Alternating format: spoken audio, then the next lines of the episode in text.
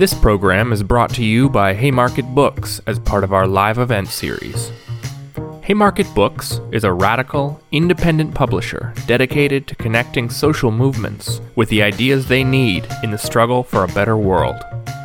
You can help support the Haymarket Project by buying books at haymarketbooks.org and especially by joining the Haymarket Book Club. Be sure to subscribe to our podcast and the Haymarket YouTube channel to access all of our upcoming events. Hello, everyone, and welcome, and thanks so much for joining us. My name is Sarah Lazare. I'm a web editor and reporter for In These Times, and I'm honored to be hosting today's conversation. Now, it is my pleasure to bring in Cliff Connor. Um, Clifford Connor is a historian of science at the School of Professional Studies at CUNY Graduate Center.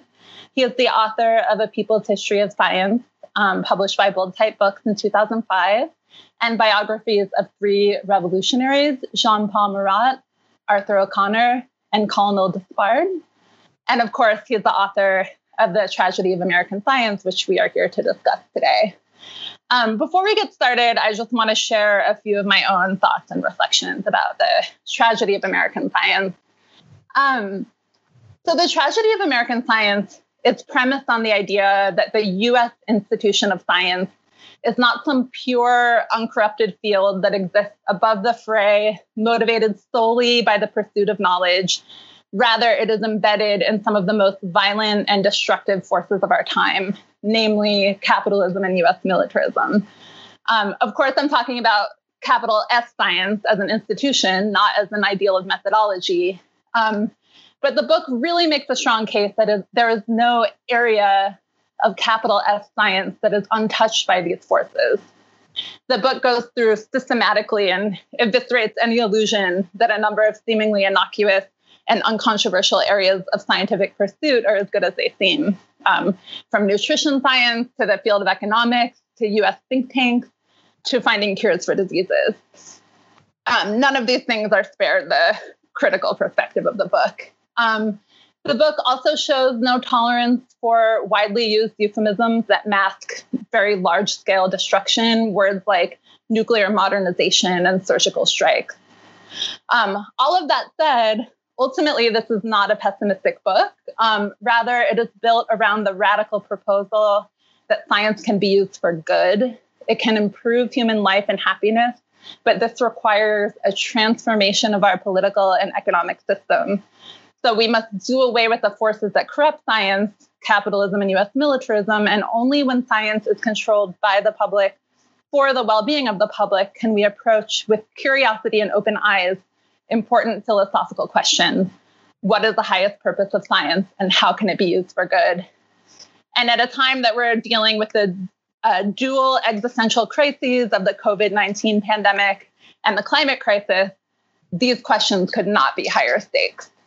So, um, with that, um, we, we thought that the best way to talk about the book would be for me to just sort of have a conversation with Cliff about some of the main themes and ideas presented in the book. So, I want to start with a very broad question for you, Cliff, which is why did you decide to pursue this line of inquiry into the tragedy of American science? What made it feel urgent at this moment? Um, what do you think are some of the biggest misperceptions about science that you're working to counter? To counter today. Well, thank you for that introduction. I thought uh, your take on the book was uh, was right on target. Um, well, actually, I, I, didn't start thinking about this book at this moment. This moment is quite different from the moment I began working on the book. Uh, the moment I started working on the book was around four years ago, and the main things that were going on was the rise of the uh, the Trump campaign and uh, it was just the uh, the rise of irrationalism and conspiracy theories and anti-logic uh, and all the anti-science demagogy that made the idea of this book seem useful, and I thought it might be. And at the same time, you had on the other side, you had the beginnings of, uh, because of the Bernie Sanders campaign, a uh, people began thinking about socialism, and uh, I found that encouraging.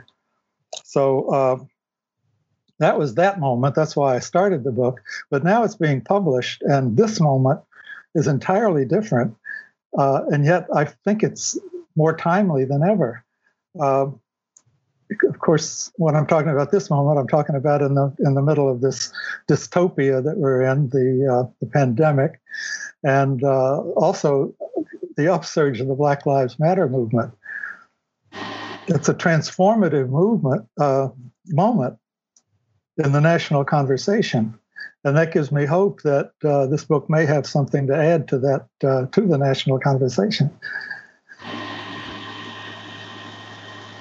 Um, yeah, so, it, it, ended yeah. up very timely, even if you didn't um, exactly anticipate the conditions under which it would end up being published. Yeah.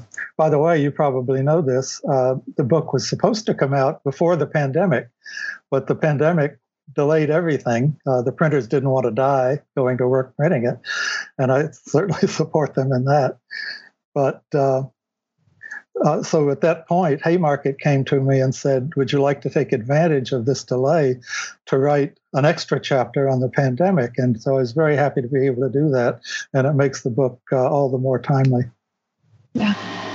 Cool. Um, well, thank you so much for that. Um, so I thought that um, we could get into some of the major themes of the book. Um, so you told me that the book might be summed up in two words corporatization and militarization. So, as you see it, what's the fundamental problem with corporate science? Is it fair to say that all of American science has been corrupted by corporatization? Is this a particularly American phenomenon? Is that why the word tragedy of American science is in the title? It's a bunch of good questions there. I'll try to unpack them, so to speak. Um, well, the fundamental problem with the corporatization of science is that it's the domination by corporate interests that corrupts science. Scientific, uh, the ideal of scientific research is that it's supposed to be unbiased investigation. Uh, it's not supposed to be some way that you can use a method to prove something you want to prove, uh, and yet that's the way it's used. It's uh, you've heard the phrase uh, science in the public interest. Well, that's what it's supposed to be. But what we really have is uh, in the United States and, and really around the world is science in the private interest. So you have uh, these techniques of science, scientific research, that are actually being corrupted to serve um, corporate or political agendas. So I, I consider uh, privatized science, which is what we're talking about, to be an oxymoron. It's uh, just a contradiction in terms. And by that, I include all research done directly by corporations and corporate laboratories, or le- research that's primarily funded by corporations. And that tends to be just about everything. Um, Do you mind? You, oh, go ahead. Oh, no, please go ahead. I was just going to say that there's some examples of this manipulation of research to, to favor corporate products. Uh, one of the first ones that came along was the tobacco science that claimed that it could disprove uh, cigarettes cause cancer, smoking kills people, nicotine is not addictive, secondhand smoke is, is not dangerous. Uh, and then the next thing I can think of in the line of these uh, uh, corporate science uh, big examples is uh, the chemical industry's promotion of pesticide use in agriculture. And then when um, Rachel Carson uh, wrote a book, Silent Spring, that uh, that exposed the dangers of DT, DDT use. Uh, then the chemical industry came out with uh, all their scientists came down on her like a ton of bricks to try to, uh, you know, deny what she was showing. And then the most recent example, I think, that we have to think about is the corruption of science that led to the marketing of addictive uh, opioids that killed tens, hundreds of thousands of people. We can talk about that more later if you want to. Great. Um, I would love to just ask a quick follow up. Um, you said that privatized science is a contradiction in terms. Do you mind just saying a little bit more about why you say that? Yeah, well, as I say, uh, if science is devoted to an agenda uh, beforehand, in other words, uh, the ideal of science is that you're asking a question and you're looking at it with an open mind and trying to figure out what the answer is. But uh, in these cases that I've, uh, especially the examples I just gave, it was the misuse of science to try to prove something that a corporate agenda wanted to, to prove as a way of supporting its products and keeping it out of, uh, you know, being sued by customers and uh, all kinds of things. Right.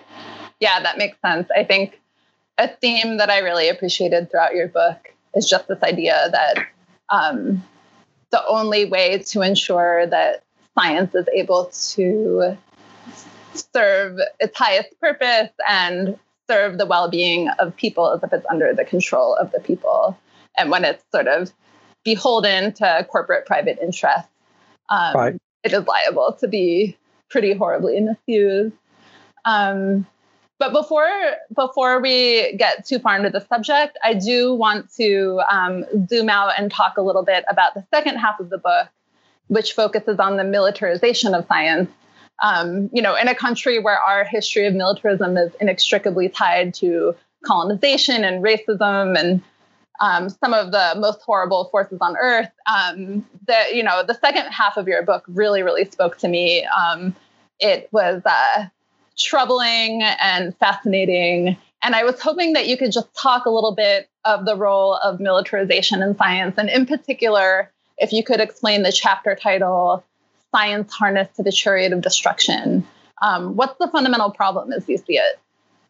Okay. Why don't I start? I'll, I'll read a very, very brief quote from the book. Uh, just one sentence that really sums it up. Uh, science and technology, rather than being the creative engines of human progress, have instead been reoriented toward destructive and anti human ends. And that's what I mean by ch- uh, chain to the chariot of destruction. Um, the fundamental problem is that uh, the trillions, and, and let me stop right here and say when we talk about a trillion dollars, it seems to roll off the tongue, but it's impossible for the human brain to conceive of how much that is. So uh, we're going to be talking about trillions many times in this hour. And every time you hear it, just think that's that's a bizarre number. It's incredible. Trillions of dollars in our national resources.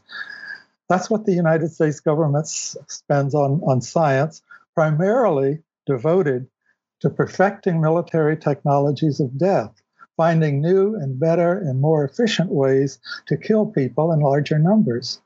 And that's a tragedy. Uh, from thermonuclear bombs and missiles to robot drones to uh, an, infinity, uh, an, an infinite variety of anti-personnel weaponry. And you mentioned euphemisms. That's one. When they talk about anti-personnel weapons, they just mean weapons that'll kill lots of people. Um, James Mattis, who until fairly recently was the defense, uh, uh, the uh, chairman of the defense committee. He said explicitly that the purpose of the American Armed Forces is to kill enemy soldiers.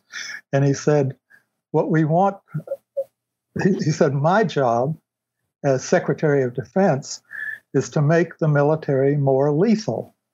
And so that's uh, what our science dollars in uh, larger and larger numbers, trillions of dollars, trillions of dollars over the last few decades in science spending has gone to that purpose. I could say something about the absurdity uh, of the size of the military budget. The uh, the absurdity, the enormity, the obscenity of the amount of money that the United States spends on the military. Not just the science of it, but the science is at the base of it all. It's the scientific technology that then is the money is spent on to produce and build and develop.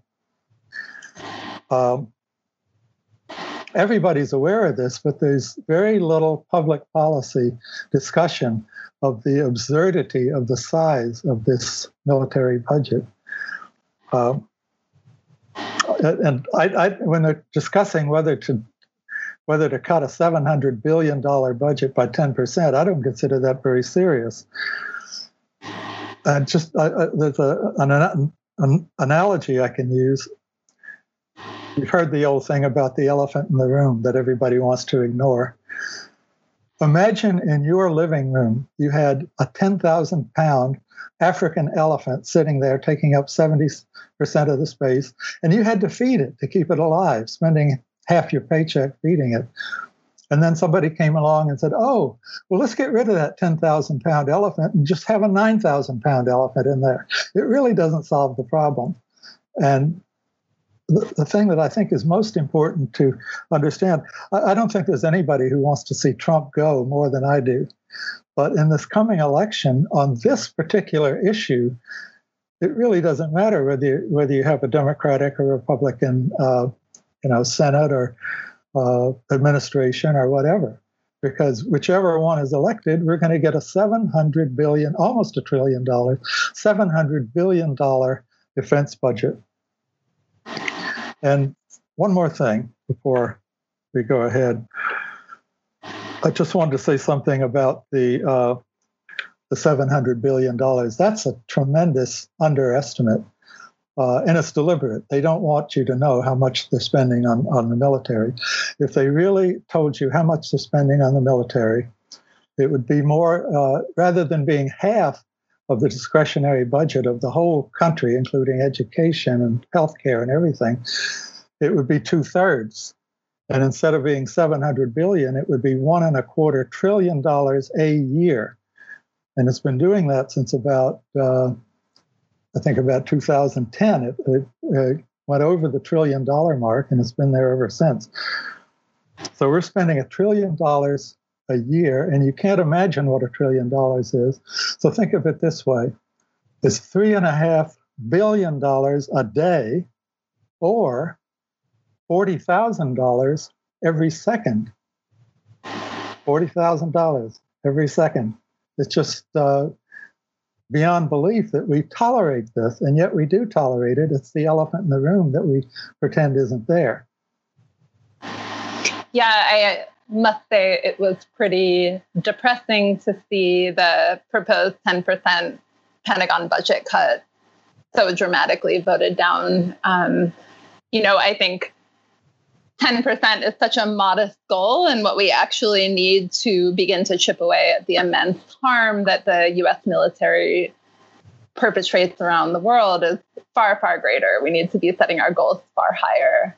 Um, the fact that there's such bipartisan consensus that so many of our public resources should be going into the military um, probably has a lot to do with why it generates so much scientific research in a society where private interest really drives scientific research. And I thought your book did a pretty devastating job of laying that out. Um, so, on a related note, I was hoping we could talk a little bit about think tanks. I was really, really happy to see your discussion of think tanks. I think think tanks are often treated like neutral experts who are above the fray. I can't count how many times I've seen outlets like the New York Times quote people from ideologically right wing think tanks as experts um, without providing context that they're conservative think tank or that they are funded by arms manufacturers or things like that. Um, I was really glad to see you take a critical perspective of many different kinds of think tanks um, and to bring into question the whole institution of sort of the US think tank and the social role they function. So I was hoping that you could talk a little bit about that. Sure. Uh, actually, the, the word think tanks, as you know, is just a kind of a clever way of saying uh, it's, a, it's a clever name for the, what do they call them, the uh, policy research institutes. And the reason I have a whole chapter on that is that uh, I think they're in the vanguard of the tragedy of American science and world science. I, I always have to, I should say contemporary science, not just American science. Uh, you, you, probably also noticed that before that chapter, I had a chapter on the academic industrial complex where I talked about university science and uh, the problem of how corporate funding has really corrupted university science. But the thing is that outside the universities, things are much, much, much worse, and it's because of the think tanks. Uh, just to go back and, and give a little background, uh, the first think tanks were at the, beginning of the 20th century. Uh, the Brookings Institution is the one that comes to mind. It's one of the biggest, still around, still has the most prestige. And as you said, the whole idea of the think tank is it's supposed to be independent, uh, but they're not. That's the problem. They're they're bought and sold by corporations and uh, by other interests. Um, but the original think tanks were just supposed to be a new form of institution for intellectual activity and to come up with policy recommendations, which are often followed. Uh, they were called uh, universities without students. But in the 1930s, uh, they began to evolve, uh, although I'd say a better word would be devolve into something else. Uh, from just being offering neutral uh, policy ideas, they became advocacy organizations that lobbied for policies that served very specific corporate or political agendas. And then around World War II, uh, at the end of the war, uh, there were about 45 of these think tanks in the country. And then they just started taking off. Uh, now there's about 2,000. And uh, as they've gotten bigger in number, they've gotten incredibly worse in quality. Uh, one of the turning points was in 1973 when the Heritage Foundation was founded. You asked me to, I think, to name some of the worst offenders. Yeah. And heritage is right in there, as, I'll tell you a little bit more. Uh, it was disguised for legal purposes, but it was really nothing but a pure lobbying outfit. Uh, it had to disguise itself because the law says they can't keep their tax exempt, exempt status unless they if they lobby, but they lobby all the time and get away with it. In the 1980s and 90s, uh, after the uh, d- during the Reagan administration and Margaret Thatcher in England and so forth, uh, think tanks devolved even further into naked public relations outfits, just totally media oriented. Now, most of these, but I want to be sure to say, because I've been called out on this before, they're not all right wing outfits. There are some liberal think tanks, there are some even progressive think tanks, and they do some good work. I don't want to uh, uh, go against that. But the right wing outfits really dominate the, the, the, field. And when you read in the New York Times and you look down at the attribution line of who the author is, and they say they're from Heritage or Heartland or Cato or something like that, you should know what they are. And they are outright dishonest outfits, uh, pretending, to, pre- pretending to be something they're not.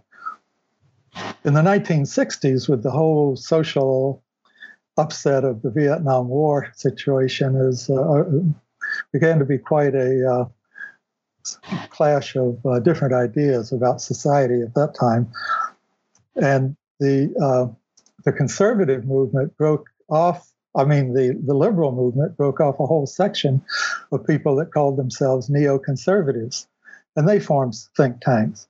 And then later you had the Koch brothers came along and formed a whole bunch of ultra libertarian think tanks. And th- those are really what dominate think tank uh, uh, culture today. In the 60s, the, uh, the, the conscious intent of the think tank movement was to create a counterintelligentsia that could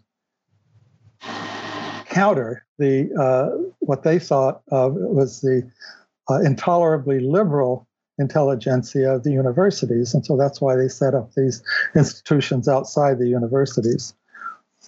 One of the most dangerous think tanks was, uh, well, sort of a think tank, because I think it didn't call itself a think tank, but it really functioned as one, it was called PNAC, PNAC, the Project for a New American Century. And PNAC provided the, uh, the ideology and the cadre for the Bush Cheney administration uh, and its war on terror, uh, which has since morphed into the forever wars in Iraq and Afghanistan and all over the world. Another is the Heritage Foundation. Well, we mentioned that before. That provided the ideology and the cadre for the Reagan administration. And more recently, it was the Heritage Foundation that chose the foot soldiers for the Trump administration that's running the country today. Even before Trump was elected, the Heritage Foundation operatives were soliciting and collecting and stocking and vetting resumes in order to stock the Trump administration with right wing appointees across the government. A really good example is uh, Kellyanne Conway.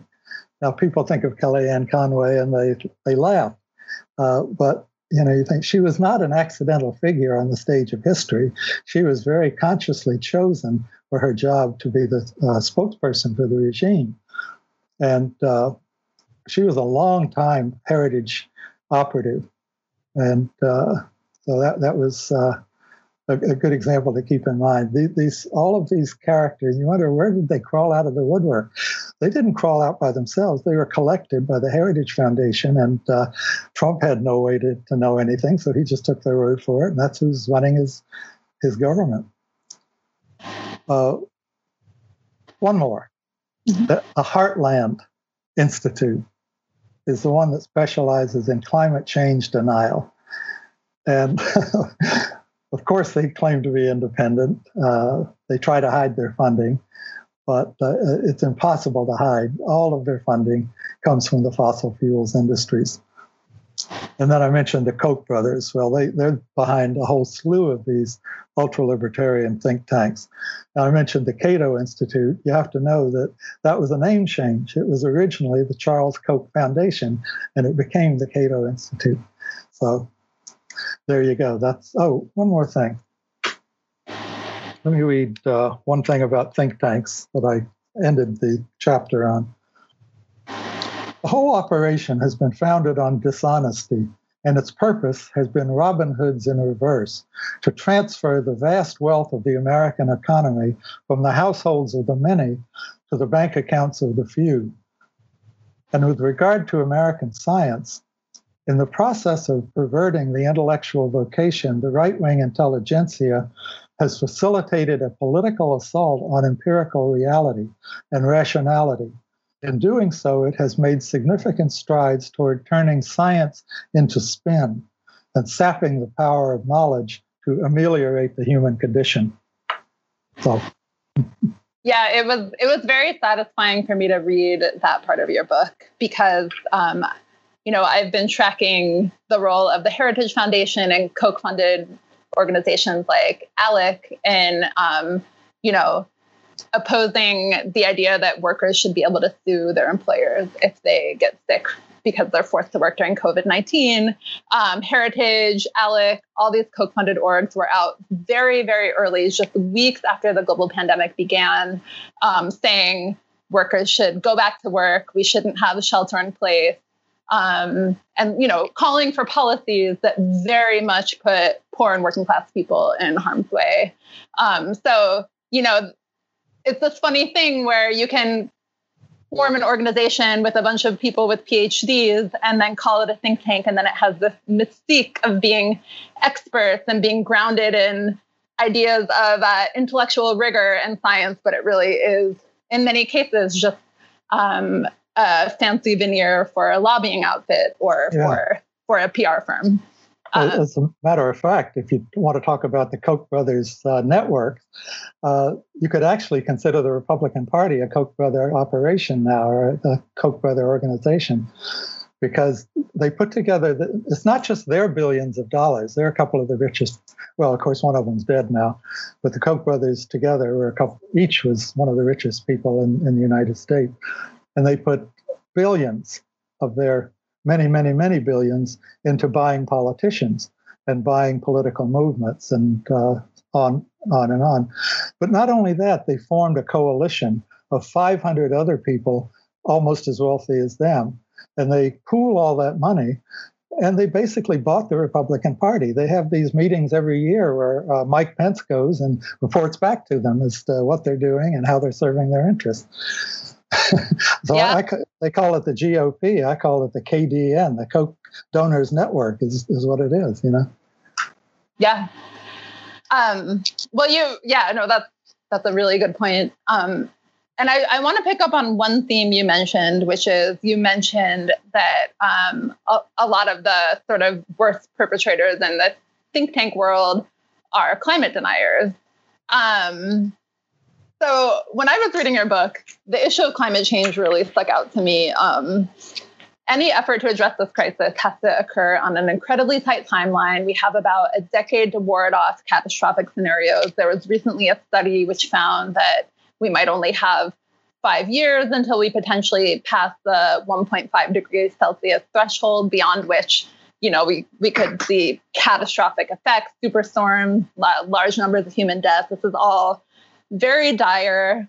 Um, so, looking beyond think tanks, how sort of how are scientific institutions overall complicit in this crisis and how do we change that on a short timeline? I take your point that we need social and economic transformation uh, but these things take time. So i'm curious how you think we can transform what's wrong with science in a short enough timeline to meet the reality that we're facing Okay.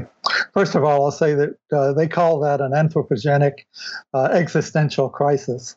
And uh, it is. The first uh, anthropogenic existential crisis that we faced was the threat of nuclear holocaust. And for some reason, that seems to have been put on the back, back burner. It's, it's still probably more threat, threatening than ever because now instead of just the Soviet Union and the United States, you have eight or nine countries that have these things. And uh, North Korea could start a war. The United States could start a war with North Korea, and the world could end. Human race, the human race could be uh, extinguished. Uh, some people say that's an ex- exaggeration. It's not an exaggeration, but I, I won't go into that now.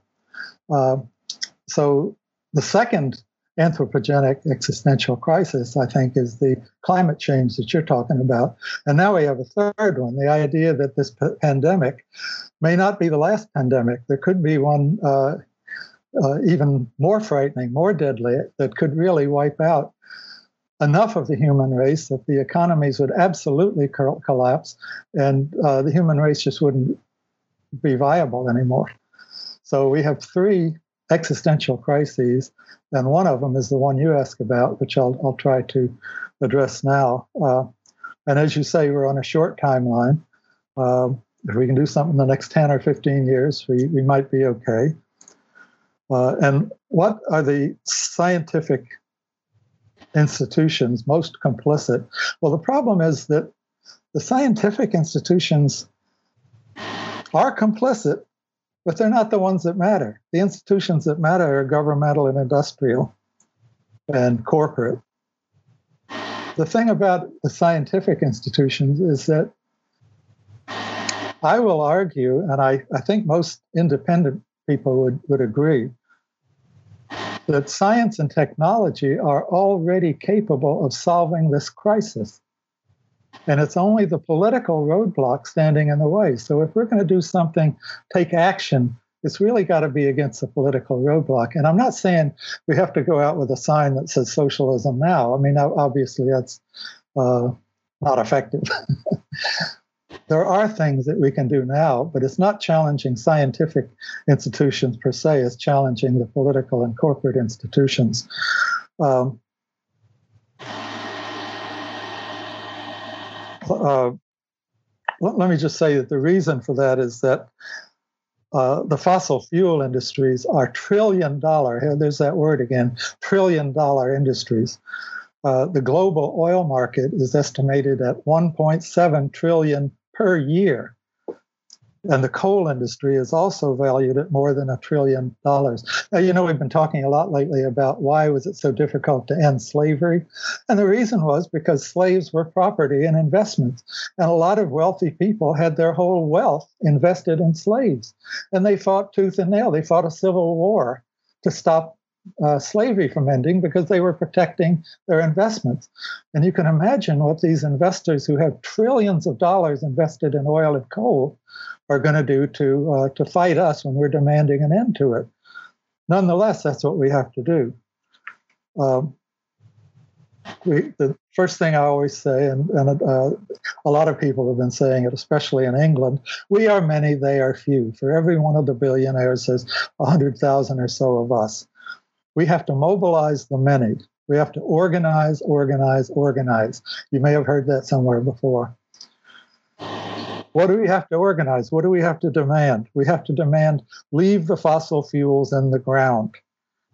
And we can also uh, demand uh, some specific steps in that direction. Nationalization of the oil and coal industries. We also have to fight against the Trump administration's deregula- deregulation campaign. You have to demand regulation of pollution controls. And not only demand regulations, but demand rigorous enforcement of reg- regulations. Regulations with teeth is what they call them. Now, I, I, take some uh, inspiration, a lot of inspiration from the Black Lives Matter upsurge of recent months. They went from a small group of marginalized activists to a massive movement capable of shaping uh, of shaking up politics as usual. So uh, that's basically, if, you ask me, what what do I advocate doing now? Uh, it's to begin organizing to uh, uh, you know demand uh, leaving the fossil fuels in the ground and and doing that by nationalizing the oil and coal industry. Cool. Thank thank you for that. Um, I, I appreciate that. It does feel important to not conflate the economy around slavery, which um, was you know a horrific stain on our country and whose legacies continue today, and the fossil fuel economy. Those feel like separate things that we shouldn't try to conflate. But I take your point, um, and I agree. I think that the the uprisings taking place across the country against policing, against anti Black racism, um, are showing how quickly the Overton window can shift. Um, things that were that that were not part of the national conversation somewhat recently are now part of it. Um, the idea of abolishing police and prisons, um, the idea of defunding police. Um, so yeah, I think that we're definitely seeing how quickly things can change when there are large numbers of people being incredibly courageous and taking to the streets. Um, exactly. I love I love the Momtifa. Oh yeah, yeah. There are a lot of people. There are a lot of people um, being really brave, and they're they're risking. Um, they're taking a lot of personal risks. Uh, you know, there are heavy charges being inflicted. There's a, incredible police violence. Um, there's also um, police uh, police and jailers exposing people to COVID risk. You know, Cook County Jail here in Chicago, where I live, is um, a huge vector. It's one of the biggest vectors of COVID 19 in the country. There was a study that found it's responsible for 15% of all COVID cases in Illinois. Um, so, so if you get arrested at a protest and then you spend the night in jail, you're taking another risk. So I think that it's just really amazing. Um, we're just seeing how people being really brave and acting collectively can change the Overton window. And, you know, I think we are seeing really powerful climate justice movements, uh, a lot of them anchored in the global south that have been doing climate work for a very long time. So, you know, I take your point that um, it, it has to be people power that changes the situation. Um, you know and i know i know we are spending a lot of this time sort of bragging on science as an institution but you know is it your sense that there have been scientists who have been played a, a good role in sounding the alarm on climate change? Is there anyone that you think deserves credit? Any particular point of hope that you want to point to as far as the role that us institutions of science are playing in the climate discussion uh, yeah, there have been a lot of positive uh, examples of uh, the science information movement that began back in the 1950s, I believe. Um, and uh, it began around the whole question of the uh, nuclear threat and fallout. And uh, a lot of scientists joined that. there was a huge reaction to the Bush, Bush Cheney administration's no, actually, it was the Reagan administration's Star Wars program. If you remember SDI, the um, the whole idea that they would be able to uh, shoot uh, Russian missiles out of the sky or out of space. You know, when an, ICBM goes up, it goes into outer space, and so the whole idea of SDI was to shoot those things down before they came back down. And uh, a lot of very uh, important scientists, a lot of uh, well-known scientists plus a lot of rank and file scientists joined in the the uh, effort to to try to convince people not to join that. Don't don't work for that thing. First of all, it's it's absurd. It was uh, the the technology uh, could not have worked. It's never. Uh, oh, you, you, you tend to be very careful to say it could not. Uh, because a lot of things that looked like they couldn't work have turned out to work. But it was such a, a crazy scheme uh, devised by Edward Teller, who was uh, nuts. Anyway, uh, the, the resistance to that was good, but at the same time, the resistance showed the limitations of the resistance because the funding that the Reagan administration put into that was able to buy off enough scientists to do the project, do the work that they wanted to do, and never come up with anything. But my idea is that it succeeded in its real goal, which isn't what we're told the real goal was. The real goal is to spend a lot of money on on uh, on the military and on military science uh, because it wastes money. And this gets into what I was talking about in the book called Weaponized Keynesianism. I don't know if you want to go there now, but uh, oh, okay. Well, weaponized Keynesianism is a theoretical explanation for why we see what we see this absurd, enormous trillion and a quarter dollars a year spent on the military. Why? Why do we have to do that? And they say, oh, it's for defense. Well, we know better than that. I mean, maybe maybe not everybody does, but can you imagine? We want to. The Obama administration proposed spending thirty trillion dollars to upgrade our nuclear arsenal, and of course, when Trump came along, oh boy, yes, let's do that. So we're we are planning to spend 30 trillion, not billion, trillion dollars to upgrade the nuclear arsenal to defend us from terrible enemies that want to kill us. Well, who are the terrible enemies? There are a bunch of irregular fighters, maybe a few thousand irregular fighters in the Middle East who have IEDs, uh, improvised explosive devices. And we're going to spend $30 trillion to upgrade a nuclear arsenal that could already wipe out the world 30 times over. I mean, the absurdity of it. That's what I want this book to begin to do, is to begin for people to understand how absurd this elephant in the room is that we're not talking about. And we need to really, uh, uh, and we have to, one, one thing we have to do is really uh, go against that whole thing that it's for defense.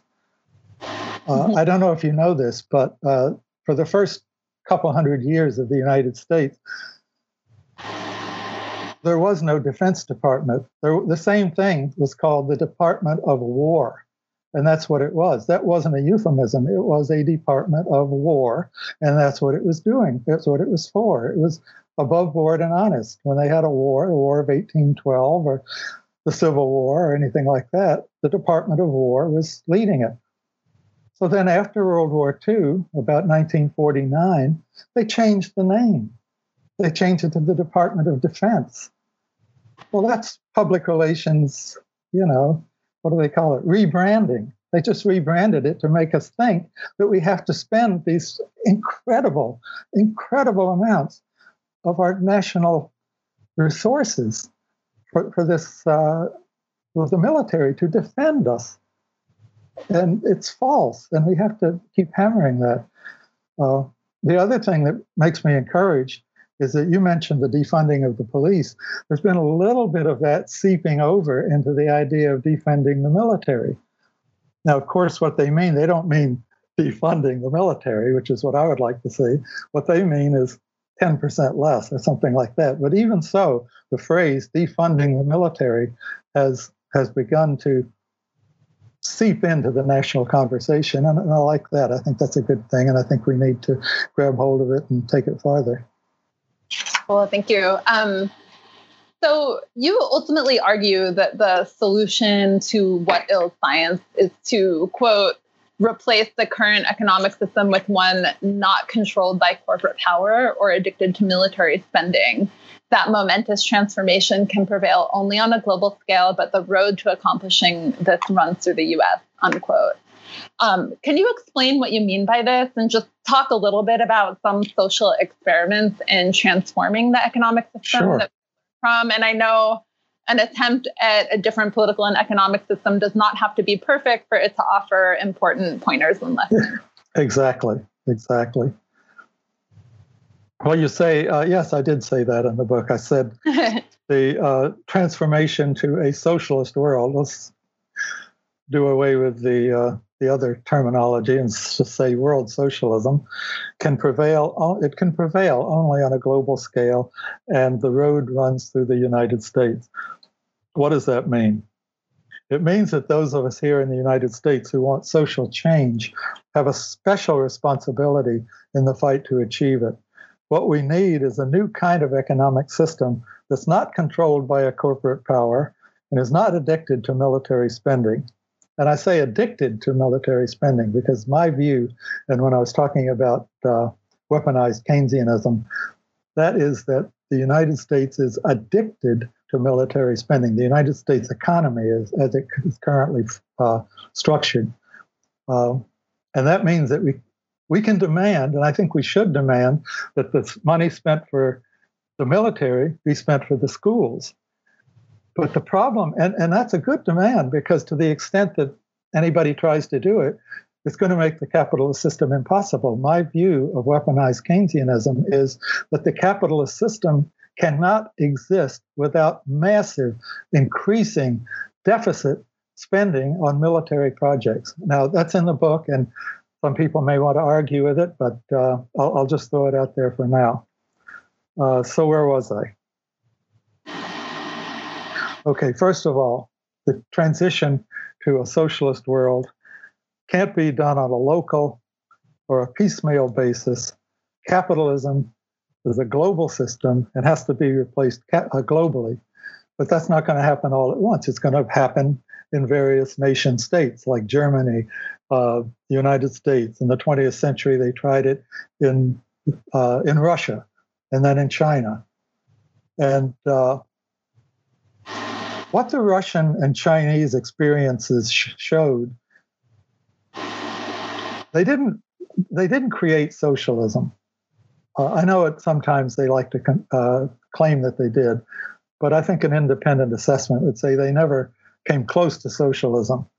But what they did do was they created post capitalist societies. So you have capitalist societies, and in the 20th century, you had two huge post capitalist societies that's the Soviet Union and China. And then by the end of the 20th century, they had reverted to capitalism. And the reason for that is why you can't have uh, well, capitalism is a world system, and you can't have socialism on a half of a world system because as long as capitalism is there, it's going to be hostile, and it's going. And the capitalist countries at the moment are more advanced, and uh, they're going to eventually wear down any post-capitalist society that doesn't achieve uh, a global scale. Um, so anyway, uh, we should try to achieve a socialist United States. I'm not saying we shouldn't, obviously, because that's the step toward achieving the ultimate goal of a socialist planet Earth. And the road to a socialist world runs through the United States because the United States, as it is today, is the main roadblock to the goal. Now, you ask about what can we learn from some of the uh, post-capitalist experiments. Well, we had 70 years of a post-capitalist uh, experiment in the Soviet Union. That's a pretty good experiment. And we could learn a lot from that if there's anything to learn. And then we had 40 more years of a post-capitalist experiment in China, and we can learn from that. So uh, let me uh, there's a lot of lessons to learn, but since we're talking about science, let me go back to that.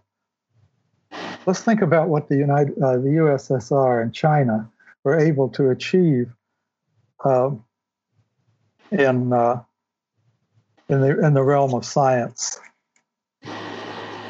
I, I think that everybody's aware that the Soviet Union was not a science. I mean, Russia was not a scientific power before 1917. And it probably took 10 or 15 or 20 years before it began to really get going. But by the time of World War II, it was uh, a major world science, scientific power. And after World War II, the two major superpowers in, in, science, as well as everything else, were the United States and the Soviet Union. So you look at the experiment of the Soviet Union and see that they were able to create a powerful scientific establishment. And that did a couple of things. First of all, it proved that you don't need the profit motive to create or uh, to improve science. You don't need the profit motive to, to build a scientific establishment.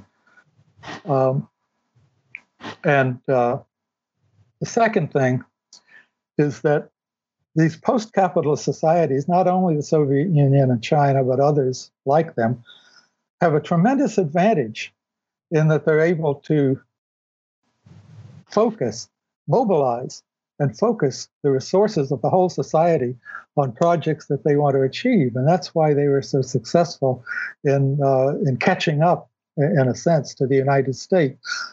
And I think everybody remembers and was shocked by Sputnik.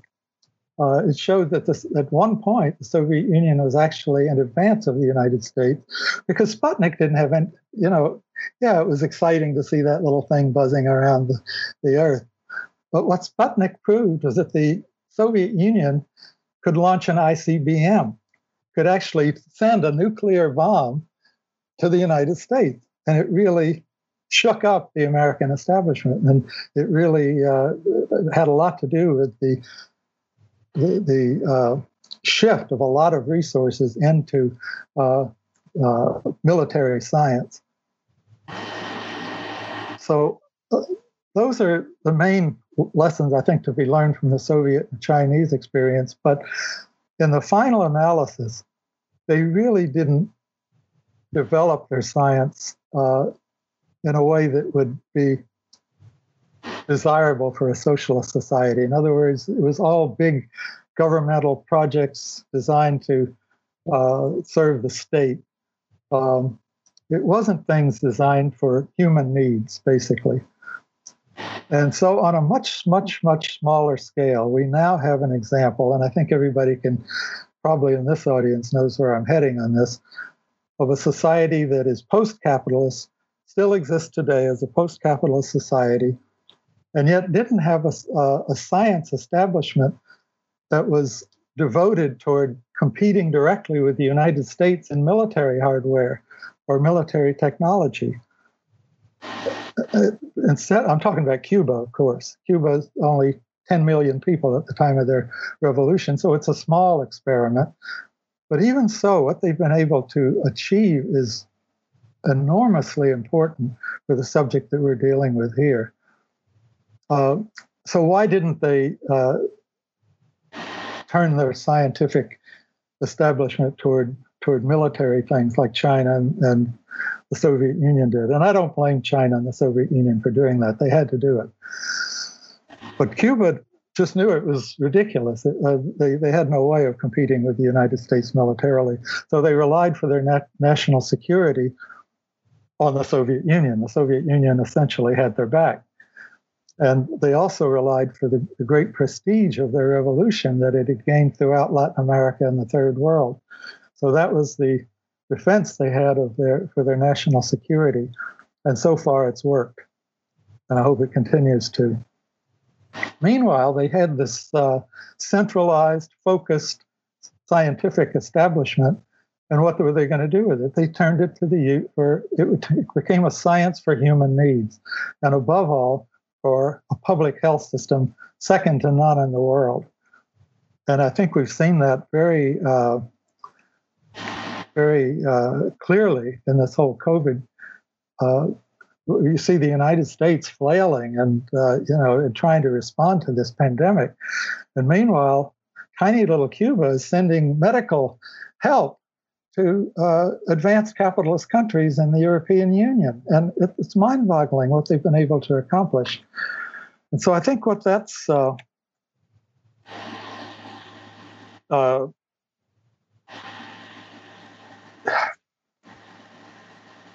what, what it's it's just shown what a, a science for human needs is possible. Science doesn't have to be the way we see it here in the United States, all devoted to finding ways to kill people better. But a science for human needs is not a utopian dream. You can see it at work in China. They've gone to the top of the international uh, microbiological and medical sciences uh, with and the way to think about it is if they could do so much with so little in the way of resources, what could the gigantic resources of the United States do in terms of alleviating hunger, alleviating poverty, alleviating disease, and alleviating all forms of human wretchedness? And uh, I think that's the way we have to think. And that's why I use Cuba as an example of the possibility of what a science for human needs could actually accomplish. Sorry, I'll get off my soapbox now. No, I, I that was a very broad question. You covered a lot of ground. I appreciate that. Um, there's a lot of political theory and historical analysis to unpack there, and I don't have time to ask follow-up questions right now, but but hopefully we can get to some in the Q and A. Um, but we're running a little short of time. So I think I'm just going to ask one more question and then we're going to turn it over to people um, in the audience who have some questions. Um, so, oh, could I could I interrupt just for a second? I just want to make one thing really clear. Uh, the tragedy of American science didn't begin begin with Trump. Uh, I think I've made that clear just in context here, but I just wanted to say that uh, that brings up the question when did the tragedy of American science begin? And I date it to almost exactly, almost to, well, to the week 75 years ago. One week from today is August the 6th, and it's the 75th anniversary of when an atomic bomb was dropped on a city full of civilians. And I call that the beginning of the tragedy of American science. Slightly after that, you had the Cold War, and ever since it's all been downhill as far as I'm concerned. So, what was your last question? well, thank you. Thanks. So, um, in the epilogue, you said that COVID 19 was made worse by an abysmal failure of leadership on the part of the federal government. Um, I think that this is something that many of us are feeling on a visceral level. Many of us have been sheltering in place for months. Um, uh, some of us have been um, forced to work by economic circumstances. Um, yet there's been no no social progress towards containment and then millions of millions of people are in free fall and hence unemployment is about to dry up. 30% of us households missed their housing payments in june. So the situation in the us is very very bad. Um, in your eyes how is the government failing and how does this relate to the tragedy of american science? Do i really have to answer that? I mean the government the failure of the Trump administration to meet this challenge is so obvious to everyone. I mean, there's nothing in the national conversation, oh, well, except on Fox News, of course, and, and in Trump's base, that isn't aware of that. So I don't think I have to uh, say too much about it. It's not only been inadequate, it's been downright obstructionist. He starts off calling it a hoax and a Democratic Party plot and not real. And meanwhile, it's killing thousands of people. Uh, two months into the uh, crisis, he appoints Mike Pence to head it up, to head up the response. Now, who is Mike Pence? Mike Pence is the guy who has denied climate change loudly. He's denied that cigarettes kill people loudly. He's denied that uh, evolution has anything to do with uh, uh, natural selection or anything like that. So he's been anti-science his entire career. And for, for Trump to appoint him to head up the response is just an indicate an indication of the low esteem in which he holds science and scientists and uh, and even rationality. So uh, and, and, then because of that, they they weakened the FDA and the CDC, and especially the weakening of the CDC was was uh, was terrible because they bungled their first assignment. Their first assignment of the CDC was to uh, develop a diagnostic diagnostic test.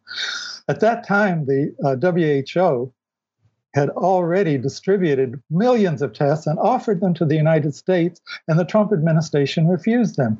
Well, oh, no, no, uh, the CDC is going to uh, produce our tests. So the CDC produced, produced tests, and they turned out to be flawed and unusable. It was an inexcusable delay that cost thousands and thousands of lives of, of Americans. Uh, it's, it's beyond anything I can uh, say in terms of characterizing it. More than that, though, uh, the pandemic revealed a, a, shocking lack of preparedness of the American public health system. But that, that wasn't that didn't belong, begin with Trump and Pence. That began 40 years ago with Reagan, and and the whole uh, neoliberal uh, turn to the, the idea that corporations should only care about maximizing their profits. So the, the hospital corporations took that as a cue that all they have to do is, uh, you know, maximize their profits.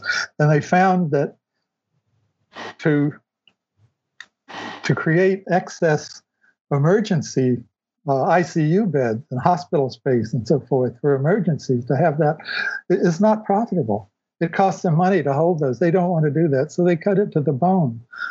And what we we're paying the price now because uh, according to a, a, Trump administration, of course, I think Trump this kind of slipped by him. They, the Trump administration was putting out some statistics that I think the Trump administration would have liked to have censored if they had been more uh, adept. But uh, this one got out. Trump administration statistic in March 2020 said that there are 65,000 ICU beds in the United States, and this crisis could require millions. so you see the, the problem here. yeah. Uh, the uh, I, I, guess that's all I have to say about the pandemic per se, but uh, I think it would be good to get into the um, the uh, economic collapse that's accompanied it. I mean, I think that's, uh, I don't want to say even more frightening, but it's very, very frightening. Uh, the pandemic has led, as we all know, to a rapid collapse of large segments of the American economy.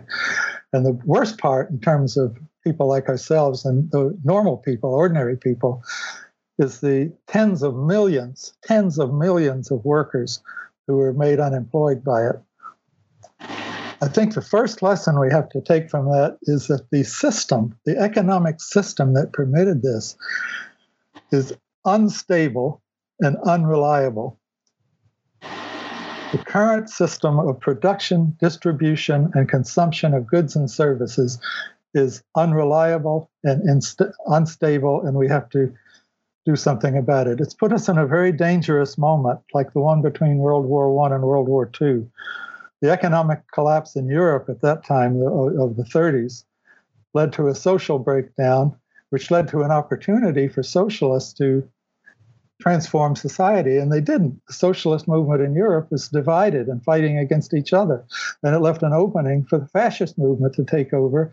And as we know, it did horrendous damage that we'll never get, you know, be able to uh, to compensate for. So that's what we're facing in, at the current moment. Uh, it, it's it's really that that dire. So people say, well, will the United States economy recover, and if so, when? And of course, the only answer to that is nobody knows. We're in uncharted territory here. There are optimists who say, oh, there's going to be a V shaped recovery fueled by pent up demand. Okay, maybe to some degree, at least a partial, uh, it might happen. But there are other pessimists who are establishment economists, not uh, not socialists, not Marxists. That they say that we have, they say we may have entered a permanent doom loop, and uh, you know you can't discount that possibility. What we uh, can be quite sure of, unfortunately, is that many of the tens of millions of laid off workers may never get their jobs back. They may never recover their livelihoods. And as you said, they may uh, there may be millions upon millions of people kicked out of their housing because they can't pay their rent. This is all possible. Small businesses will fail in large numbers. We know that that a lot of them have had to close and a lot of them won't reopen. And what does that mean? It means that when there is, if there is a partial recovery, the fruits of it are going to go to the bigger businesses that survive, the major corporations. And that's going to exacerbate the unsustainable inequality that's is the, the central problem facing the world today. All of these other problems are subordinate to the economic inequality in the world today and in the United States. And uh, that's what this, this uh, uh, economic collapse that we're in the middle of right now and don't know where it's going to go threatens. Uh, I suspect that the system's limitations are only uh, beginning to be exposed. Um, I want to say something about the $3 trillion bailout that we had before, back in March, I think it was. It's already inadequate. They're talking about they need another one, and they're quibbling over $1 trillion. They need 3 trillion more right now, and they're quibbling over 1 trillion. And I'm talking about trillion dollars like it's pocket change, but it isn't. But they need $3 trillion. And what if there's a second wave? They'll need 3 trillion more and 3 trillion more and a third wave, 3 trillion more. These bailouts, uh, they can't go on. I mean, everybody knows that.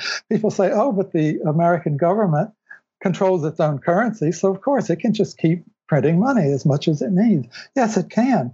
But if you, by the time they get to the fourth or fifth $3 trillion bailout, prices are, are going to skyrocket.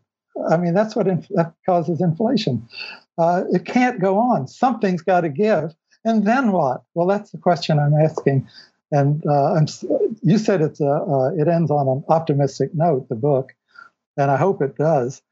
But it's mixed. We're in a terribly dangerous situation, and we do have an opportunity here. Uh, but uh, let's get busy, folks. Thank you so much for that. Um, so I am going to share a few questions from people who are watching. Um, so Phyllis Kittler says, "Congratulations on your book, Cliff. Can you speculate on how the tragedy of American science is going to influence the scientific endeavor to deal with the COVID 19 pandemic? Actually, I feel like we already covered that. So sorry, I'll, I'll skip past that one. I'd say so. But I wanted to, to pass yeah. on congratulations. That's very nice. Thank you. Um, so, from Corin Bowen, um, how do you see STEM education fitting into this problem and what are potential solutions? Good point.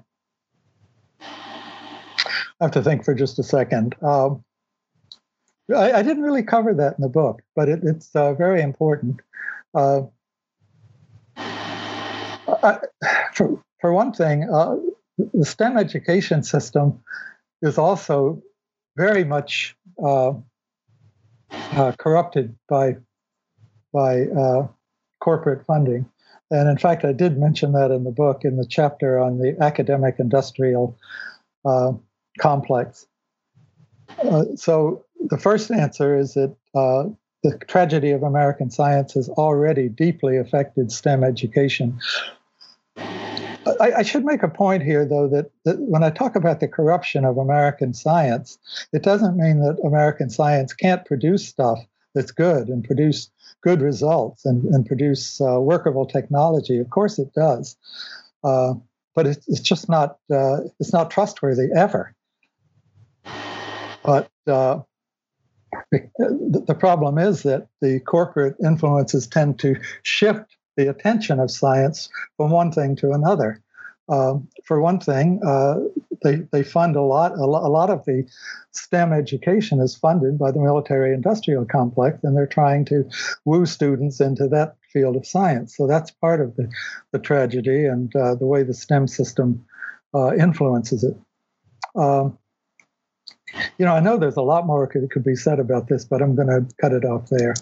Yeah, I remember um, reading somewhat recently that Raytheon, the weapons manufacturer, was working with Girl Scouts of America to promote um, STEM science among girls, which is oh, yeah.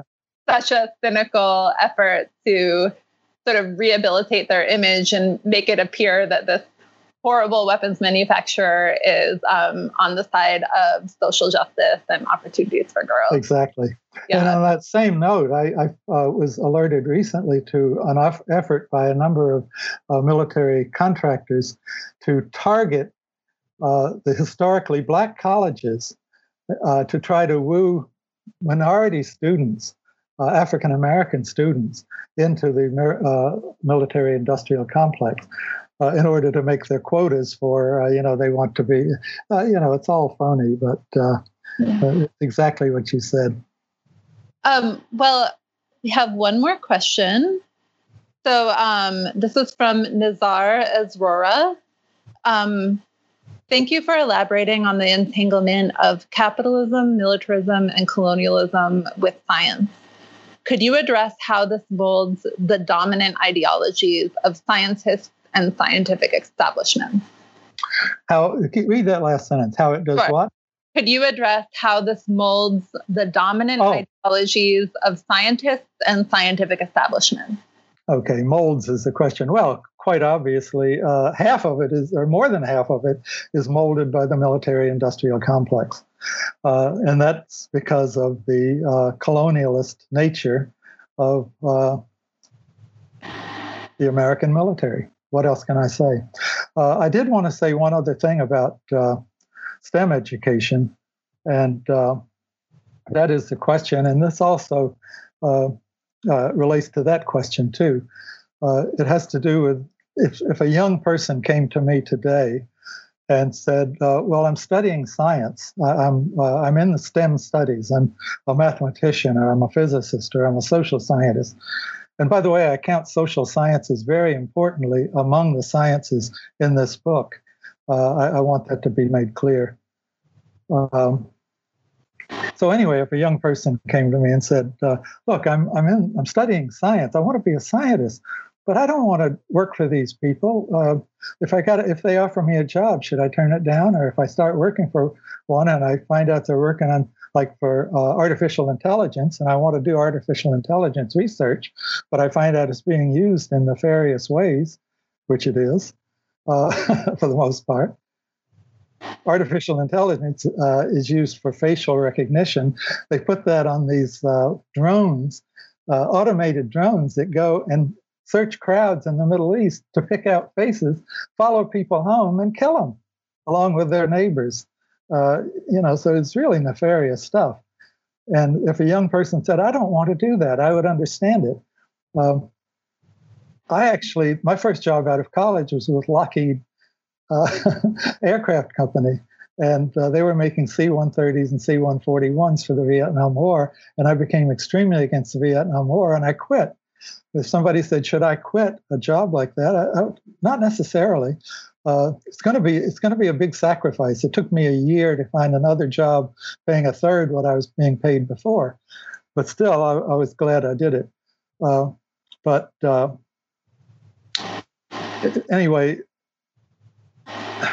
it, rather than quit the job, try to start a movement among scientists and engineers to resist military funding. Now that's a big order, but uh, that's that's much more useful than just quitting your job as a personal protest.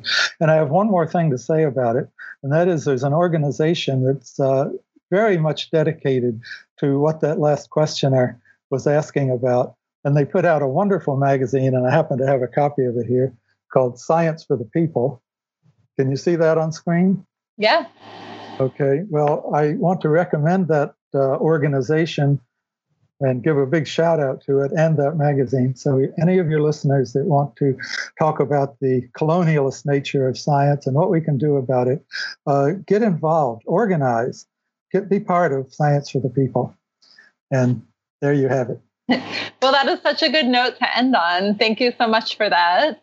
Um, thank you so much, Cliff. This has been a really interesting conversa- conversation. We've covered a lot of ground. Um, thank you for sharing your perspective and your research with us. Before My we, pleasure. uh, before we close, I want to remind people that if you're in a position to make a donation, no matter how small, please consider giving the Haymarket Books and please register now for the following events. Um, next Tuesday, August 4th, we have the artistry of Black organizing in the 21st century. And on Wednesday, August 5th, we have Voices from the Front Lines, Healthcare Workers, and the Fight Against COVID. Um, thank you again to Amanda for. Remember live- August 6th as well, Hiroshima Day. Oh, okay, cool. Thanks for pointing that out. Um, so I just want to thank Amanda again for live captioning this event. We really appreciate it. And thanks so much to Haymarket Books for sponsoring this live stream. Thank you. Thanks for listening. If you liked this episode, subscribe to our podcast and to the Haymarket Books YouTube channel, where events like this one are hosted live. And don't forget to check out haymarketbooks.org.